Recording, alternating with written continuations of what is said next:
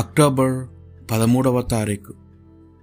సామాన్య ఇరవై ఎనిమిదవ బుధవారము. మొదటి పట్టణము పునీత చిన్నప్పగారు రొమియోలకు రాసిన లేఖ. రెండవ అధ్యాయము ఒకటి నుండి పదకొండు వచనముల వరకు. ఓ మనుషుడా ఇతరులకు నీవు తీర్పు చెప్పుదువా?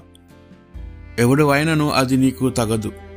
ఏలయనా ఇతరులకు తీర్పు చెప్పుచు నీవే అట్టి కార్యములు చేయుచుంటివి. కనుక నిన్ను నీవే ఖండించుకొనుచున్నావు.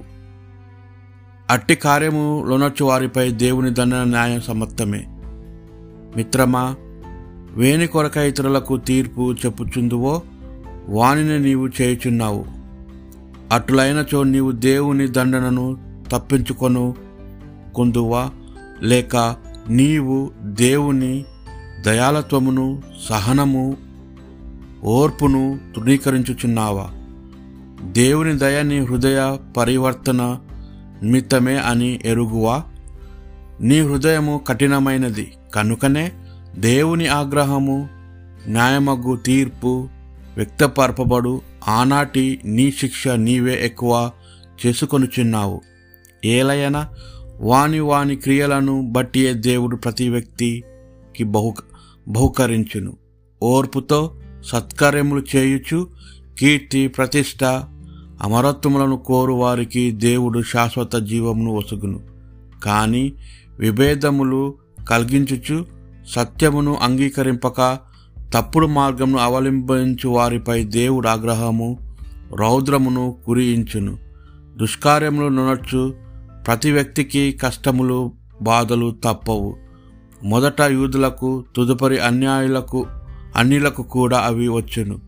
కానీ సత్కార్యములు చేయు ప్రతి వ్యక్తికి దేవుడు వైభవమును గౌరవమును శాంతిని ప్రసాదించుచు మొదట యూదులకు ఆపై గ్రీకులకు కూడా అవి కలుగును. ఏలైనా దేవుడు అందరూ సమానముగా చూచును కదా? ఇది ప్రభువాక్ భక్తి కీర్తన. ప్రభు నీవు ప్రతి నరుని వాని కార్యములకు తగినట్లు సంభావింతువు. దేవుని యందు మాత్రమే నా ఆత్మ మౌనముగా నిరీక్షించుచున్నది. నాకు రక్షణము ఒసుగువాడు ఆయనే. అతడు నాకు ఆశ్రయశీల రక్షణ కోట. కాగా నేనే నేను మాత్రము కలత చెందను.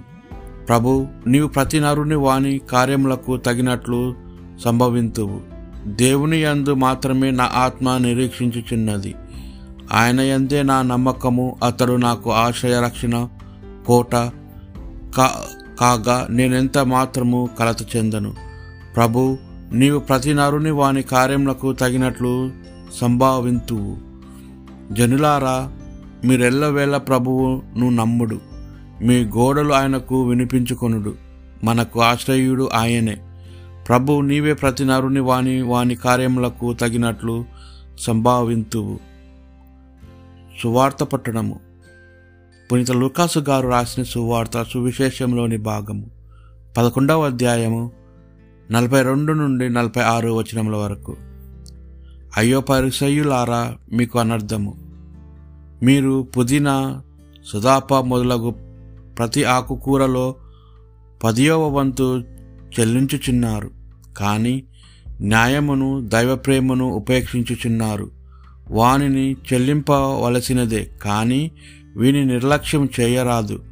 అయ్యో పరిసయులారా మీకు అనర్థము.